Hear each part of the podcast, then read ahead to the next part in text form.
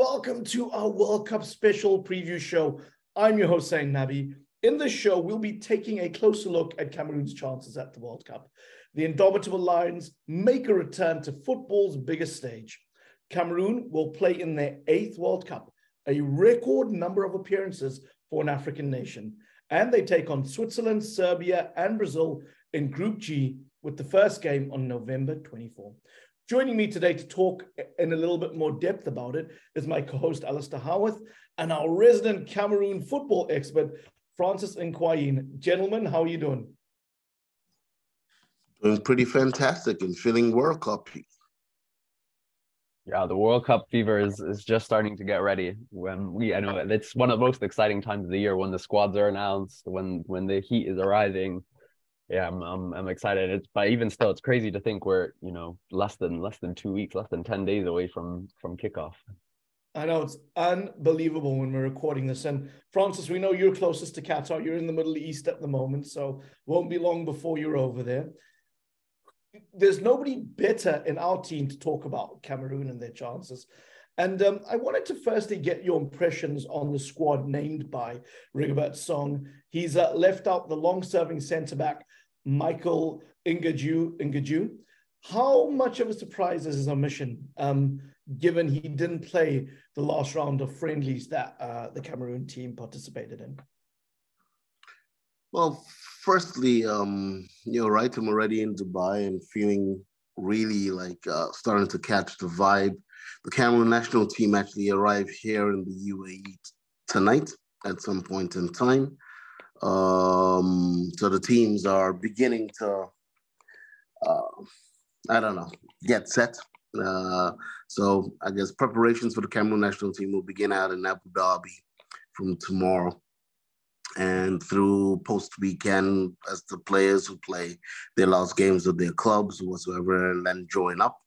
Um, so it's really exciting times. But the 25 names were were um, dropped last night. And um, one of the biggest surprises was the dropping of Michael Ngadeu.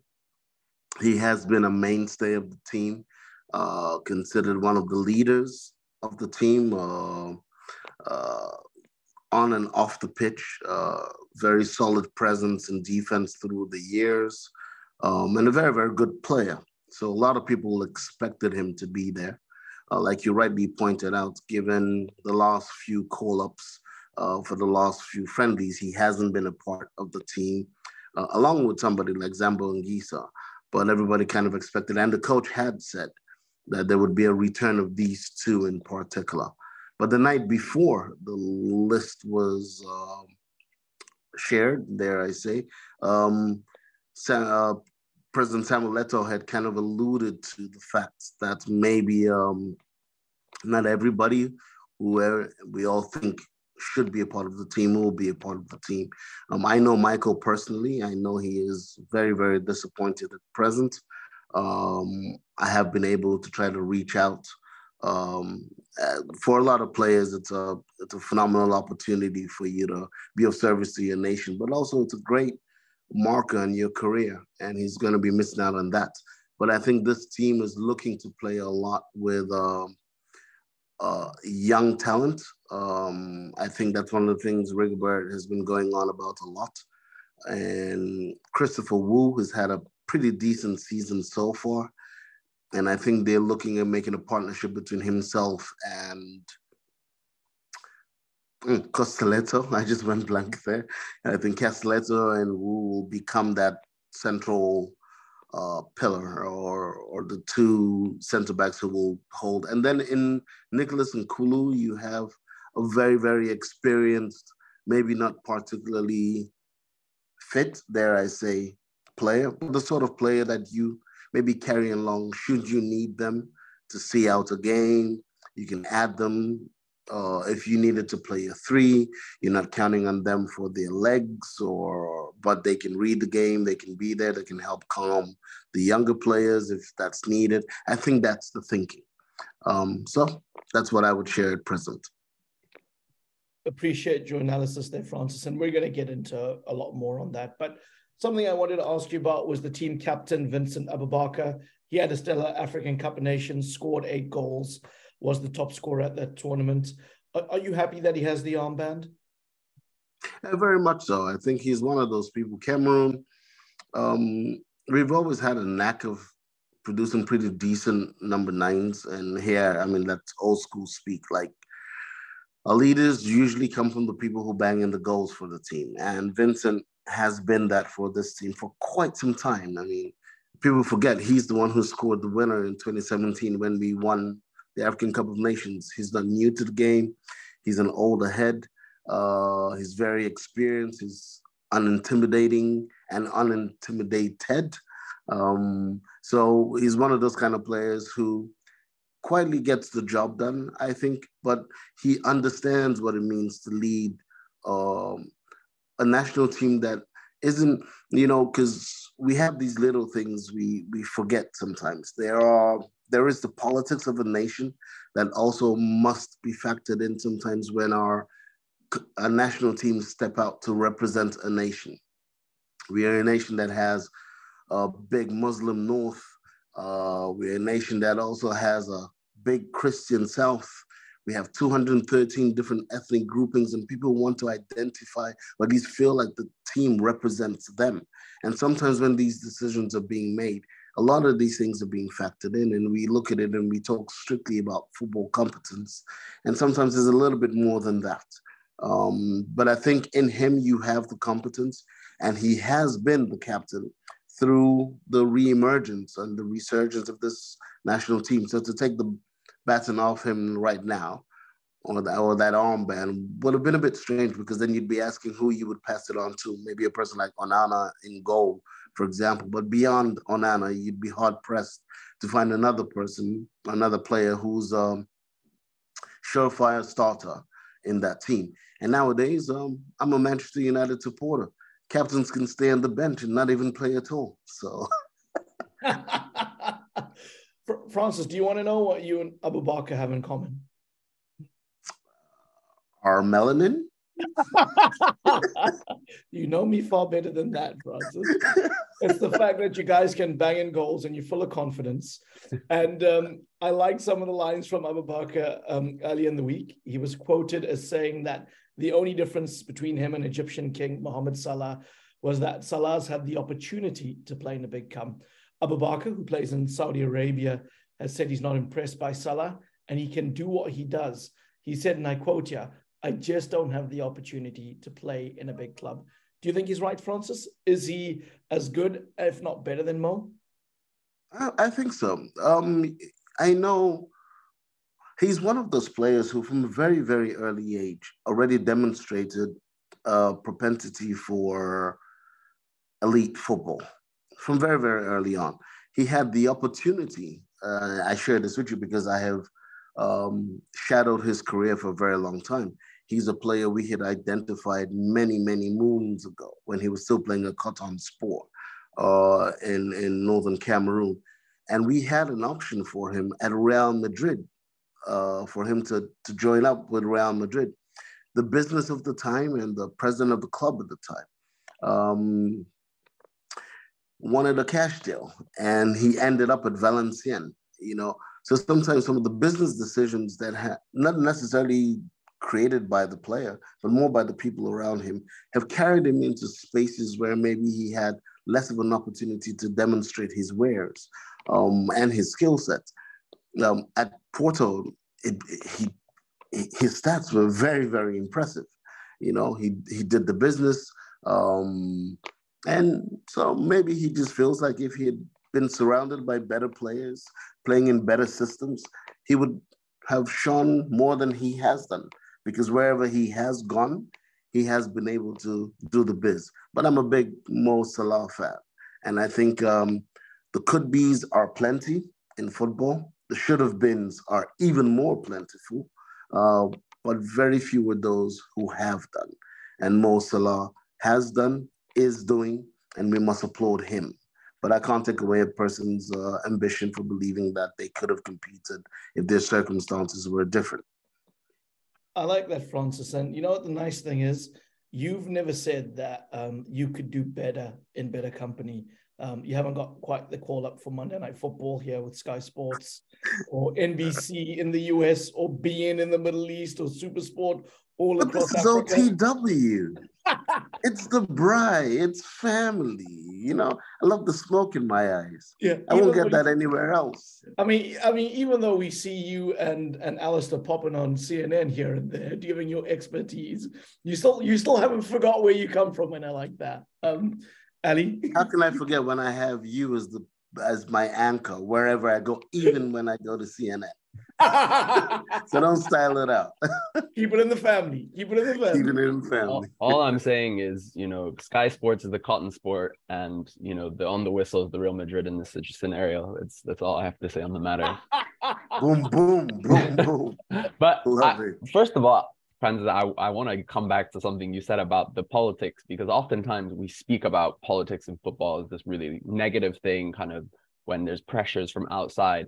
But I and I think this deserves a podcast on its own, and I'll leave it here. But you know, the idea that no other country at this World Cup, no other continent at this World Cup from the countries that are involved have such a diverse country as as Cameroon, but also some of the other African teams coming into it, even Senegal, Ghana, you know, even even Morocco and and uh, Tunisia, countries that aren't considered to be particularly diverse, do are you know in terms of the ethnic groups and languages, and it's something that you know a lot of our European brothers and sisters and a lot of the Asian clubs that have qualified um, don't have to deal with, and I think that's fascinating on its own. But also, uh, Francis, I want to get your impression on this attack because what it what a what a difference a year makes. Because I feel like a, a year ago when I was looking ahead to this to to the Afcon in Cameroon, I was looking at that forward line. I was thinking, you know, Vincent Aboubakar, you know, coming off an ACL injury, probably not at his best. You know, Karl Toko Ekambi also, you know, had a big, big kind of name coming into the Lyon team, but wasn't playing. You know, you you you just didn't have that much. And then suddenly a year later, you have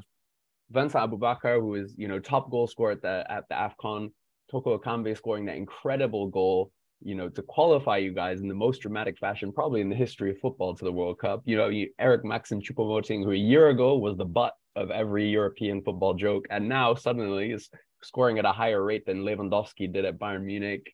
You know, how how encouraged are you to see these guys, let alone the introduction of someone like Bryan Mbeumo, who just provides kind of unending pace um, and energy on, on the wing? You know, how does that make you feel coming into the tournament? You know, again, I'll say a similar thing to what I said before. These lads have been a part of, for some of these guys, for a person like Choupo-Moting, this would be his third World Cup. It's not new. The lack of respect or appreciation for his talent has not come from Cameroon. He was captain of that national team for quite some time. Um, so we like him. We know what he can do. The question is if we had the formula that brought their skills to the fore. And that question still remains. It, it will remain for Coach Rigobert to figure out a system that allows these gentlemen to be at their deadliest. Um, the hunger is there, the skill is there, unquestionably. And we look forward with a little bit more assurance, I believe, that the options are there also off the bench. You know, there's experience in abundance, like people who will not be blinded by the lights, dare I say. Um, it's seven games to winning the, the, the World Cup. It, that's what President Eto'o keeps saying all the time. So all you're looking for really is four good games. You can afford to have three average games and have four good games, and you're winning the World Cup. And when he says it, I think a lot of people think like, "Oh, come on, you're shooting above your station."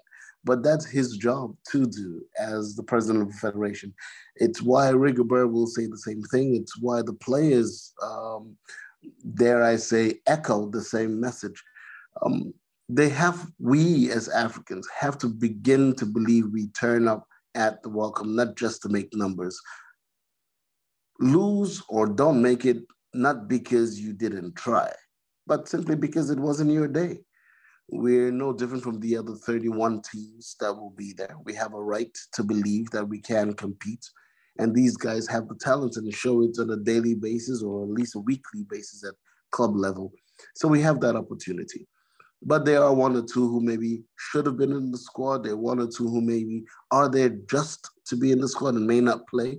But the fact that they factored all of this in made sure that they have a decent balance, that they didn't go with a completely new crop of players that maybe will be coming in and getting to know themselves, which is the challenge that a country like Ghana maybe are facing. That ability to say, these guys know each other. They've been in the trenches together. Some of them have won things with this jersey, and that's another conversation, the jersey, but let's leave that to the side. but um, they they understand what it means to carry the dreams of the 25 million Cameroonians and the 1 billion Africans who still hold Cameroon as that team that made Africa relevant in world football. So I don't think these guys lack ambition. I don't think they lack talent and skill. And we must stop making these presuppositions that because they don't play in the clubs or the leagues that we respect, that they don't have sufficient or the prerequisite uh, capacity to make a wave. When Cameroon made his biggest wave in 1990, there were three players that played in Europe. So it's not the litmus test. It's not where you are and whether the world sporting press knows you. It's whether you guys are prepared to say, live and let die. And that's what these guys look like they want to go to. And in Samuel Eto'o at the helm of the federation, and with Rigobert at the helm of the team itself, you have people who their careers speak volumes for character and they're just trying to do some form of football osmosis with another generation and say you have the talent now it's just a belief and so they keep talking about winning and some of us used to look at it before and go like that's a bit much but now i'm starting to respect it mm. you know and and I think there's there's something to be said about that. You know, when you look at your Germanys, your Brazils, your Italys, you know, they're the teams that they have a sense of entitlement. You know, they feel they're yes. entitled to that World Cup, and and you know, no African team has that you know, quote unquote arrogance. And I think, you know, as much as often you times, you know, you like you said, you see things and you know, maybe what Samuel Eto'o is far fetched is what he's saying, but it's about changing that mentality of saying actually we're entitled to this this trophy. And Very true. In, in in our country where we reside in, in in England, as soon as the World Cup comes around, the talk about the World Cup is one of possession. It's theirs. They haven't won the World Cup since 1966 when they hosted it. So, what gives them the right to believe as much as they do? Nothing. They have a league that has more foreign players than domestic players who shine in it, but they own it again. And there's that sense of belief that I think it's not a bad leaf to take out of another person's book. And that's all they're doing. And it may sound absurd because it's the first time we're hearing it said like this or delivered like this. But I think there's something to be learned from it and refreshing about it. Whether they make it or they don't, I think it's a nice attitude to have. When the Germans used to, or particularly East Germany and West Germany before they even uh, reunited, when they used to turn up at games, very few people knew more than five of their team or their squad players. It was about the machine. And now these guys are trying to do the same.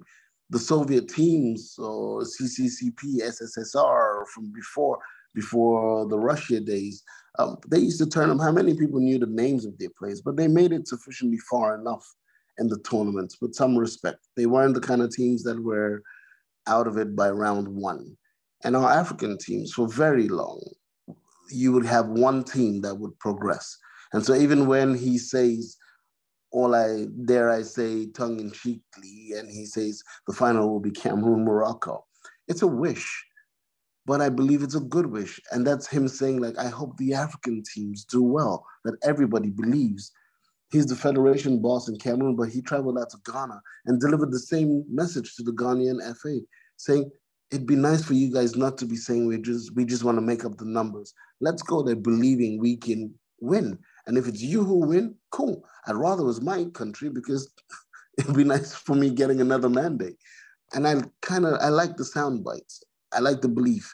I hope it takes root properly over the next four years. So by the time the nine African teams are turning up in the North American World Cup, we're turning up there actually saying, this time, it's not far fetched for us to have an all African final. I don't think it's going to happen in Qatar. But ah, I like the fact that one or two people think it's not an impossibility. So. Mm. Well, I'm I'm I'm so excited for that day one day when when it is an all African final. You know, Francis, we've talked a little bit about Cameroon and the squad, the players, the team, what they need to get through. But I mean, I want to take a quick look at the teams you're up against because I think Cameroon have one of the most difficult groups in in mm. the competition. You know, Brazil that look like they're back to their best from the kind of early 2000s. Serbia with you know Mitrovic, Vlahovic at full full strength, and a Switzerland team that you know dare we forget knocked out France at the Euros, knocked out Italy in qualifying. You know, when you see those teams and and you know the pedigree that they have, and you look at the Cameroon team, how are how are you feeling? How is your kind of confidence levels coming into into this group? I think it's always good to have the kind of competition that doesn't let you sleep at night.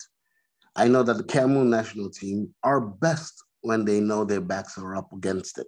If we had the kind of group where we could sit down on pieces of paper and think, uh, we should probably be able to beat these guys, or we should be able to beat these guys.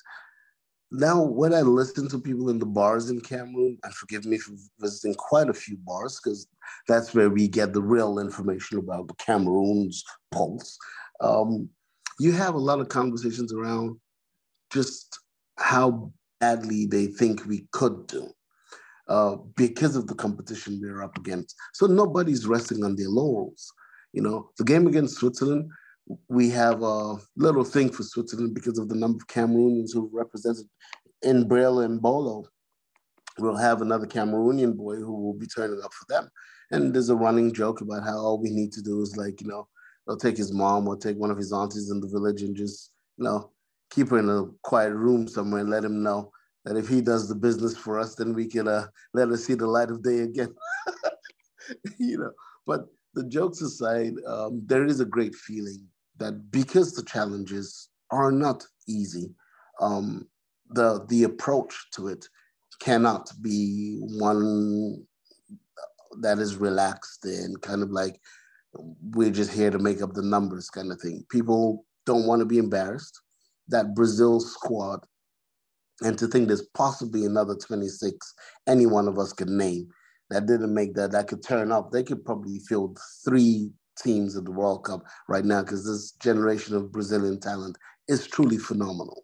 I don't envy the job of the coach having to pick this 26 um, and then serbia phenomenal team but again not many stars. They have five or six names that will be known to people beyond their shores but a solid team, a grouping of people, of individuals who have a style, a well defined and well rehearsed style of football. The talent is phenomenal. And because of that, that's the game I actually fear the most because I think we have a history of suffering at the hands of countries like Serbia. Um, but I believe if we have a decent opening game against the Swiss, um, I think I predict the win uh, personally. I think we're able to do like a 2 1 or something like that with them. And from there, we can um, see where things go. Mm, I like it. And, and, I, and I think it's it's right. You know, this Cameroon side does its best work up against the wall, whether it's that, you know, World Cup qualifier away in Algeria against, you know, uh, one of you know a really strong Algeria team playing in a stadium they haven't lost in in 40 years or whatever um, but also, I think lest we forget, you know, Cameroon's greatest success in recent years was was at the 2017 AFCON, where you know they were not considered one of the favorites. They were considered, you know, not even to be amongst the best African teams, and yet we saw that grit, that determination, their capacity to to kind of ride the much stronger teams to beat the likes of you know Ghana, Senegal, and Egypt in the final. And so I think you know Cameroon has that you know uh, ha- has that dog in them, I kind of and and and so I think that gives me a lot of a lot of hope. You know, Francis, like like you were saying, you know, this is a real this is a very young team mixed with one or two kind of, the the older heads up front. You know, how much is Rigobert Song and you know to a wider extent, you know, Samuel Eto'o kind of considering the future of this team more than say the present. You know, we've seen really exciting young players like Jerome Ngom in the team. You know, Christopher Wooh is a really exciting one as well.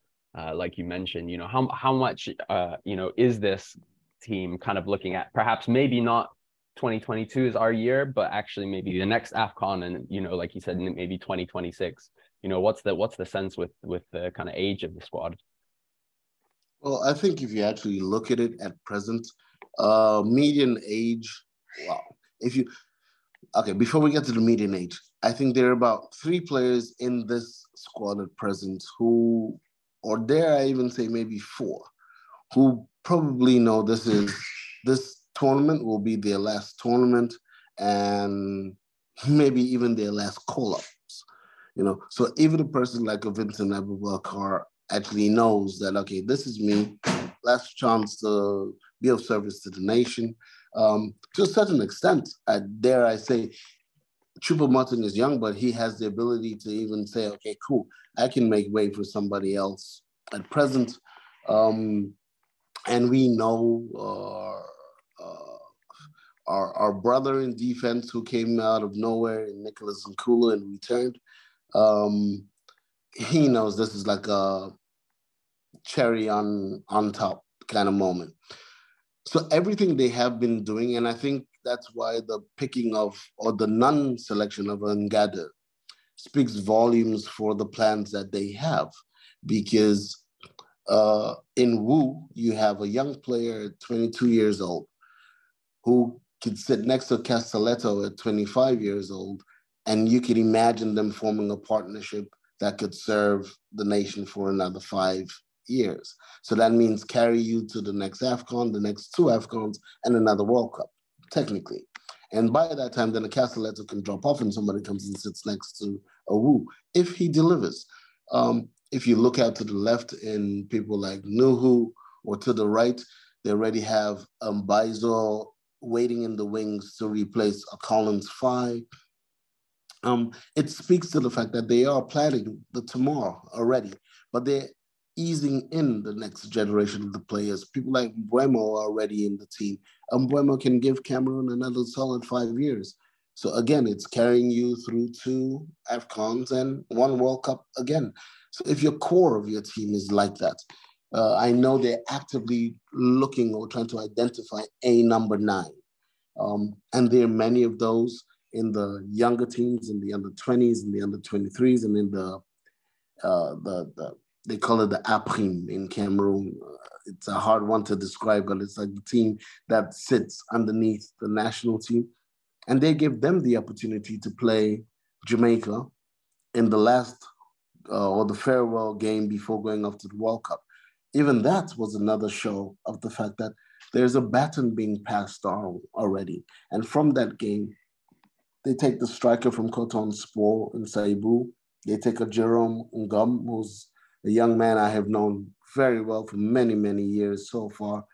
He's spent time in the US playing over there, returned to the domestic league, finding his feet.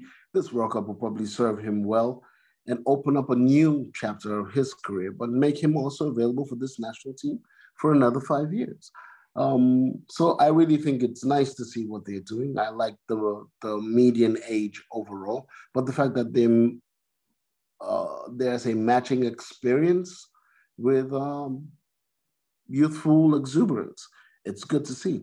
A person like Zambo, nobody questions his talent. Uh, the challenge they have is where do you fit all of this talent in? How do you get them to excel, to deliver the very, very highest levels of their capacity? So that's what we look forward to seeing. Francis, as always, I could listen to you over and over again. So much wisdom and perspective there. And no, people, he doesn't pay me any money, not yet. Um, I have to say, before you go, Francis, go on, give us your prediction.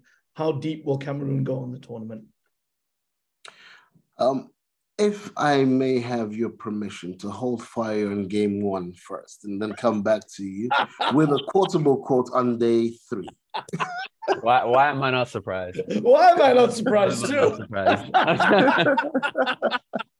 so may I ask what your opinions are then? You know, Francis, you're the expert. We ask the questions, but um, I would like to see. It's a hard group. Um, I haven't really done the brackets as well as I maybe should have. Two but... teams come out of the group. Be nice. No, no, I know, I know. Now, now Zayn is the Brazil one and Cameroon will I know. I just, you know, Switzerland and Brazil are hard nuts to crack. But I'm gonna say round of 16. There's my prediction. Okay. I think we'll come out second in our group, and because we come out second, we'll be all fired up to go all the way. Hey! All the way. All right. Here we go. I'm Listen, getting, I'm it's getting that my bulletproof Walter out. Mindset. We need it. No it's inferiority infectious. complex. We need it. You know what I mean? Yeah. It's infectious. All right, guys. If you agree with Francis, please hit us up on our social media accounts. OTW underscore podcast on uh, Twitter and Instagram. Can't believe I keep forgetting it. I didn't forget it. I was joking. And then you can also find us on YouTube and Facebook. Just search for the On the Whistle podcast. And if you've come this far, leave a rating, leave a review, leave a comment, ask us a question. Otherwise, you're going to break Francis's sweetheart. Francis, thank you for um, all the wonderful wisdom. Alistair, always good having you ride alongside me. Um, enjoy the tournament, Francis. We're going to enjoy speaking to you from uh, Qatar, hopefully, at some point. And I'm sure it's going to be uh, an unforgettable World Cup in a part of the world that the tournament is going to for the first time. So enjoy every minute of that. Merci beaucoup. Shukran. Ciao for now. Bye bye. Ciao.